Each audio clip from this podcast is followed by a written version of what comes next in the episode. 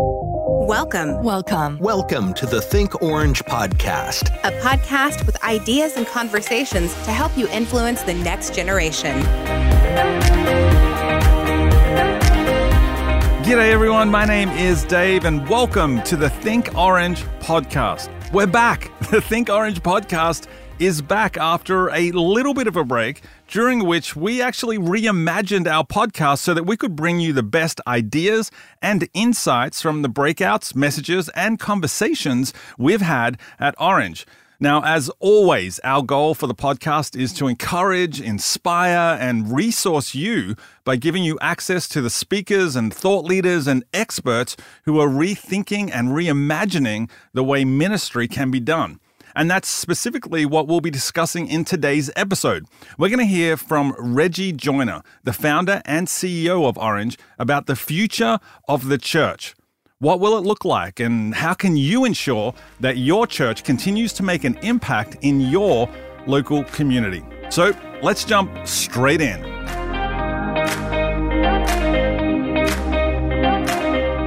Some of you may not know that I was a history major in college, and I have this one specific day that I'll never forget when we were studying a period of history in which the church's behavior had not been very great. Uh, the church did do some bad things in history. And it just so happened that a lot of the class was getting kind of negative and critical about the church and the role of the church. And they started arguing and they were going back and forth. Our professor was an agnostic and he didn't seem to be interested at all in stopping the conversation. And um, I just remember, I hope they don't find out what I do because I was in ministry and at some point, I remember a guy just standing up in class and saying, you know what? The whole world would just be a better place if the church just went away and it didn't exist. And that's when my agnostic professor did something that shocked me. He simply said to the entire class, no, if the church went away in our culture, it would be like turning the lights off. I've thought about that for a long time. I mean, even an agnostic professor in a college recognized in this moment in time the power of the church to do good things and to do important things. And sometimes I think as leaders who work in the church, we need to be reminded that the church exists to demonstrate who God is to a generation in a way that's positive, in a way that warms, in a way that heals. And sometimes we get caught up in all of the different things that are happening and we see the church misstep and we forget. No, no, no, no. The church is here for a very specific reason. And it starts with introducing a world of who Jesus is. And it was actually Jesus one day that unpacked this idea in a way that I think has an implication for the future of the church. I want you to listen to what he said for just a second. Let your light shine so others can see it. Then they will see the good things you do and they will bring glory to God who is in heaven. Now, again, I want you to think about this. Jesus was basically saying that day, you have the potential to turn the lights on. And there's a generation that needs you to do that. Now, I think sometimes people, especially Christians in the church, can take the imagery of light and they take this passage out of context and they make it mean something that I don't think Jesus intended because there's something about having access to the light that makes us think we can use it to expose what is wrong and what is sin. And there's a place for that. But there's also a, sense in which we want to take light, and light can be a dangerous thing. It can burn, right? It can blind. We like to use light to blame. But, but that's not the kind of light that Jesus is talking about here. He, he's talking about a light that reflects the goodness of God. I mean, what would it look like if the church in our generation did that? I mean, he's talking about a light that warms, the nature or the character of a light that heals, a light that actually does something good. I mean, somewhere in the context of the church, we need to back up and go, how are we demonstrating who Jesus is to a generation by doing what he said we're supposed to do, by being a light and showing people by the good things that we do his nature? You know, from time to time, we just need to remember that. And I think there have been people who've shown up in our culture to remind us of that, that we are supposed to demonstrate the goodness of God to a generation. One of my favorite former pastors who became kind of this cultural influence was Mr. Fred Rogers. And some people don't know what his life mission was, but the one thing that was, was his goal that drove him to do everything that he did, and he said this multiple times, he just existed. And I love this statement to make good attractive again. I mean, what would it look like? If the church, as we're thinking about the future of the church, just decided we would do that we would just show the goodness and the kindness, actually the fruit of the Spirit to a generation who needs to have a fresh demonstration of who God is. There's actually a phrase that we've started using with our staff that reminds us about this principle, and we, we call it a revival of humanity. We think there's a need for us more than ever before to dial back in to the church what it looks like, and this sounds kind of crazy, to simply be more human with the people that are around us and understand that there's a way in which we can show up in their human world and be kind and be good and be caring in the spaces right now that are broken, broken and hurting. Somewhere in the context of our culture, when we look at politics, when we look at the neighborhoods that are changing around us, and when we look at the role of the church, we think there's a, a, new, fresh call. So let's just further explain it this way the church that has a future will be the church who learns how to make a positive impact on someone's future. Now, again, we think there's a disconnect between faith and what we know faith has the potential to do in the future of a kid or a teenager who's growing up in our community and our church. And as, as leaders, we have to bridge that gap. We have to make sure that the faith we're handing them, the version of church that we're handing them, the version of Jesus that we're handing them is in keeping with what Jesus taught and who he was actually in the New Testament. And that somehow, in the context of what we're exporting to a generation, that they actually understand and believe and see that it impacts their future. It impacts their everyday life. It's an everyday kind of faith that ultimately will affect their future. It will affect how they work together. It will affect, you know, how they create and innovate and dream and how they build families. I mean, there's, there's so much tied into this.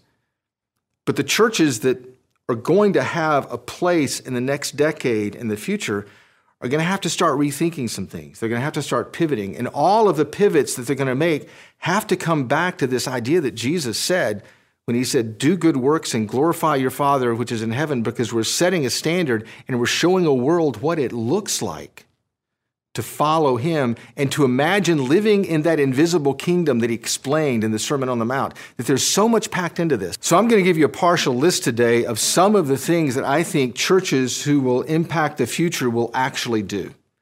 It's not everything, it's a few things. For example, churches who impact the future will be churches who lead volunteers like they are humans with a life outside of serving the church. And what would it look like if all of a sudden the volunteers in your church began to realize by the way you treated them, by the way you led them, by the way you invested in them, that you not only cared about what they did inside the walls of your church, but you care about their future. You, you care about their everyday life and what is happening in their relationships and what's happening in their world and in their jobs and in their careers. Somewhere in the context of our ministry, we turn on a light when we help volunteers have their faith integrate with their everyday world. And here's another one the churches who will impact the future will be churches who respect parents like they are humans raising humans. I mean, somewhere in the parenting space, we've got to recognize that the parents we're working with, especially right now, have felt a different level of pain and a different level of responsibility and a different level of being overwhelmed. What does it look like to lean into parents and to simply help them do the job that they're designed to do? And by parents, we mean every adult who's a caregiver who has a responsibility you know, with a home and a family. It can be a grandparent, it can be a guardian, it can be a step parent. You know, we just we just want to lean in and go in the communities around us. What does it look like for us? Think about this. Not to simply care about the parents who are participating on a Sunday morning in our church because we know that dial has shifted. But what does it look like to actually engage with parents outside the walls of the church so that again, we can turn on a light to help them win at home? And here's the third thing. Learn from humans who do not look or think like you or think the same. I'm going to make a suggestion that your ability to grow as a leader, your ability to improve as a leader, your ability to have influence with the people around you, your ability to have influence with your own children is going to be connected to how well you can develop empathy and how well you can grow and learn as a leader. And if you don't listen to people who are different than you, if you don't understand how to disrupt the narrative and the story in your life, the version of the world that you've kind of decided and listened to someone else's story, you will lack the ability and the skills necessary to build a bridge to all kinds of people in a growing and changing culture. This is such an important principle, especially in what's happening today, that we lean in to the lives and the stories and the hearts of people that are different, and we allow them to impact us so that we can make sure they understand who Jesus is in a way that I think he intends. Think about this. Isn't that the reason Jesus became a human? So that we would know that he knew, so that we would trust him. Again, we're not going to go there right now, but the key to the future of the church is rebuilding trust with a generation. Let me give you another one. What about this? Model what it looks like to be human for a generation who is watching. I think personally, the thing that bothers me when I watch kids and teenagers watch the way adults and Christian leaders respond to each other and react during the season is because I know they're taking their cue. They're deciding what they think about faith and about Christianity based on one simple idea how we treat each other as Christians. And it's one thing for politicians to fight, it's another thing for people in different groups of, of, of our country to fight about different reasons. But when the family of God, when Christians and those who call themselves Christians don't lean into each other and care about each other and treat each other a certain way, then that's an indicator to them that this version of faith, this version of the church that we have, isn't something they want. And here's something, and we, we've all learned this one because of what has happened in the last, you know, year leverage technology as a positive and practical way for humans to connect with humans. Going forward as a church, technology is not going to become less important, it's going to become more important. And those of you who've shifted and pivoted to use technology in effective ways, I promise you, organizations and companies around this country, they've recognized the need for this, and they're going to be brand new innovations. And the church isn't leveraging that to connect to humans and to connect humans to each other in a way that's impactful, we're going to lose influence with a generation. What we're suggesting is that when gatherings start back, you will still need to be leveraging technology in a way to help people connect and to do your ministry. Now, one of the indicators that we use to decide if technology is being used right or wrong is simply this issue. Does it dehumanize or does it humanize? And there's a lot packed into that idea. But we want to talk some more about what does it look like as leaders and as a church to leverage technology to build a bridge to a generation. And here's another one. Think about this. Export a version of everyday faith and hope that is built on loving your neighbor. The neighborhood is changing, and it's going to continue to change. When you look at demographics in the next decade, they're not going to be what they were 20 years or 30 years or 40 years ago. There's never going to be a sense in which we're going back to that version of what our communities look like. So, what is it? What does it look like for us to look into the future and go, hey, let's begin building bridges and let's begin demonstrating what Jesus actually said to love your neighbor? And when Jesus told the story about loving your neighbor, it was really simple. He took the word neighbor and he redefined it for all time. Because when you look at the context of that passage and the story he told about the Good Samaritan, he was simply putting a stake in the ground to say that your neighbor is someone who doesn't look like you, your neighbor is someone who doesn't think like you.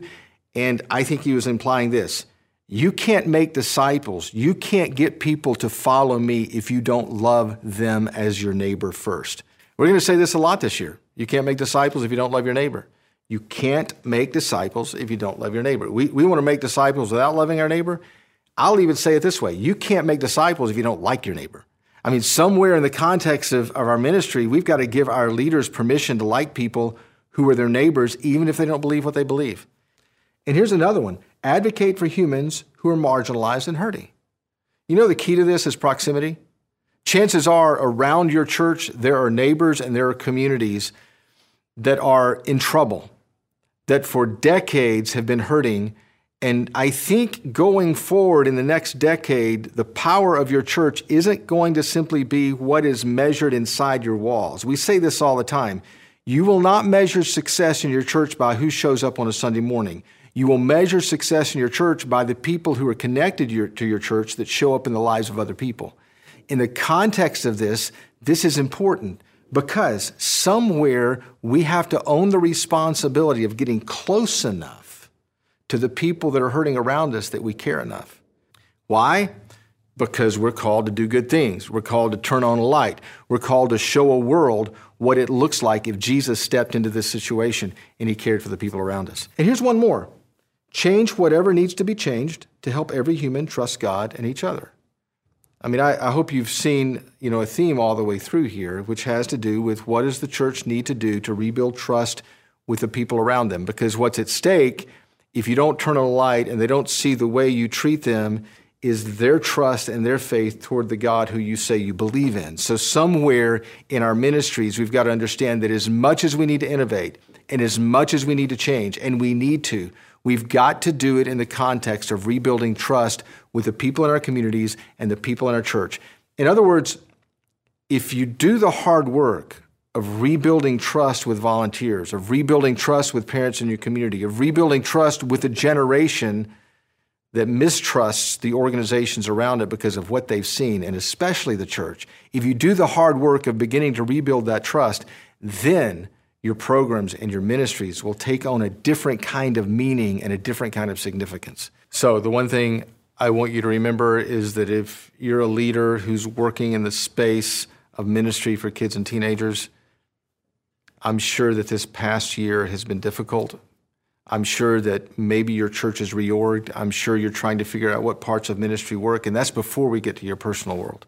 That's before we get to someone that you care about passed away because of COVID or because finances and the economy is kind of crashing and because there's so much unpredictability and uncertainty in the world and we're trying to figure out how to educate our children in this space. I mean, we add all that up and it just seems impossible. And there's a tendency for you just to back away and go, I just don't know what to do anymore. And we just want to lean in for just a second and say, no, no, let's just get everybody on the same page and remind us all of the mission let your light shine. Do good to a generation because in doing the good that you can do, especially right now, especially now that the lights are turned off, especially now that it's one of the darkest moments we've ever experienced, especially now you have an opportunity like never before for a world who's watching to see who Jesus is. So, the church that has a future is going to be the church that turns on that light and the church that makes a positive impact in the future of a generation. And this is the greatest opportunity we've ever had to demonstrate what that looks like.